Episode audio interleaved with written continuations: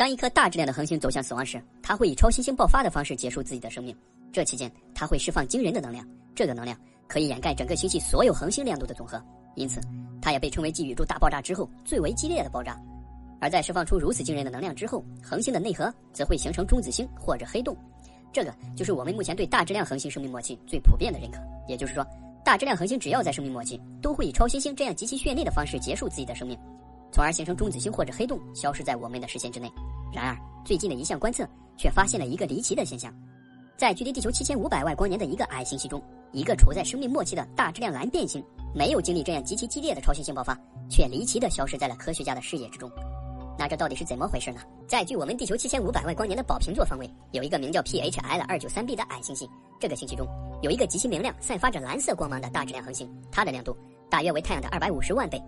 而这颗恒星已经处在了生命的末期，所以它随时都可能发生超新星爆发来结束自己的生命。因此，自从二零零一年科学家发现它以来，就一直关注着这颗恒星。然而，就在去年的某一天，这颗恒星却毫无征兆地消失在了科学家的视野之中。起初呢，科学家以为。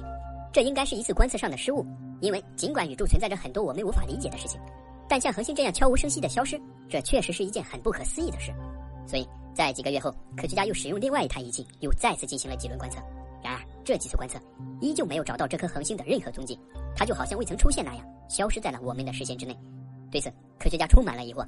为何一颗大质量的恒星可以悄无声息的消失？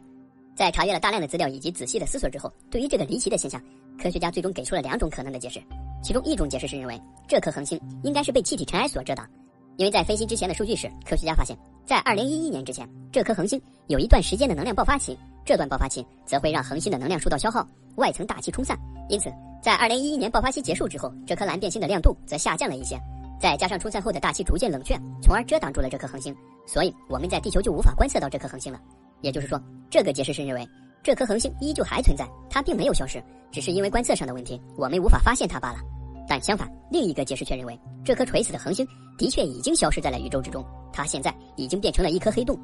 只是在变成黑洞时，出现了我们无法理解的机制，使得这颗恒星没有经历超新星爆发就进入了死亡。如果这个说法成立，那么这也就意味着这颗恒星的演化完全不同于我们认为的那样，它直接跳过了超新星爆发，形成了一颗黑洞。那么这也就把问题拉向了另一个无法理解的方向：到底是什么样的力量可以阻止如此恐怖的超新星爆发？而跳过超新星爆发后，恒星又是如何演变为黑洞的？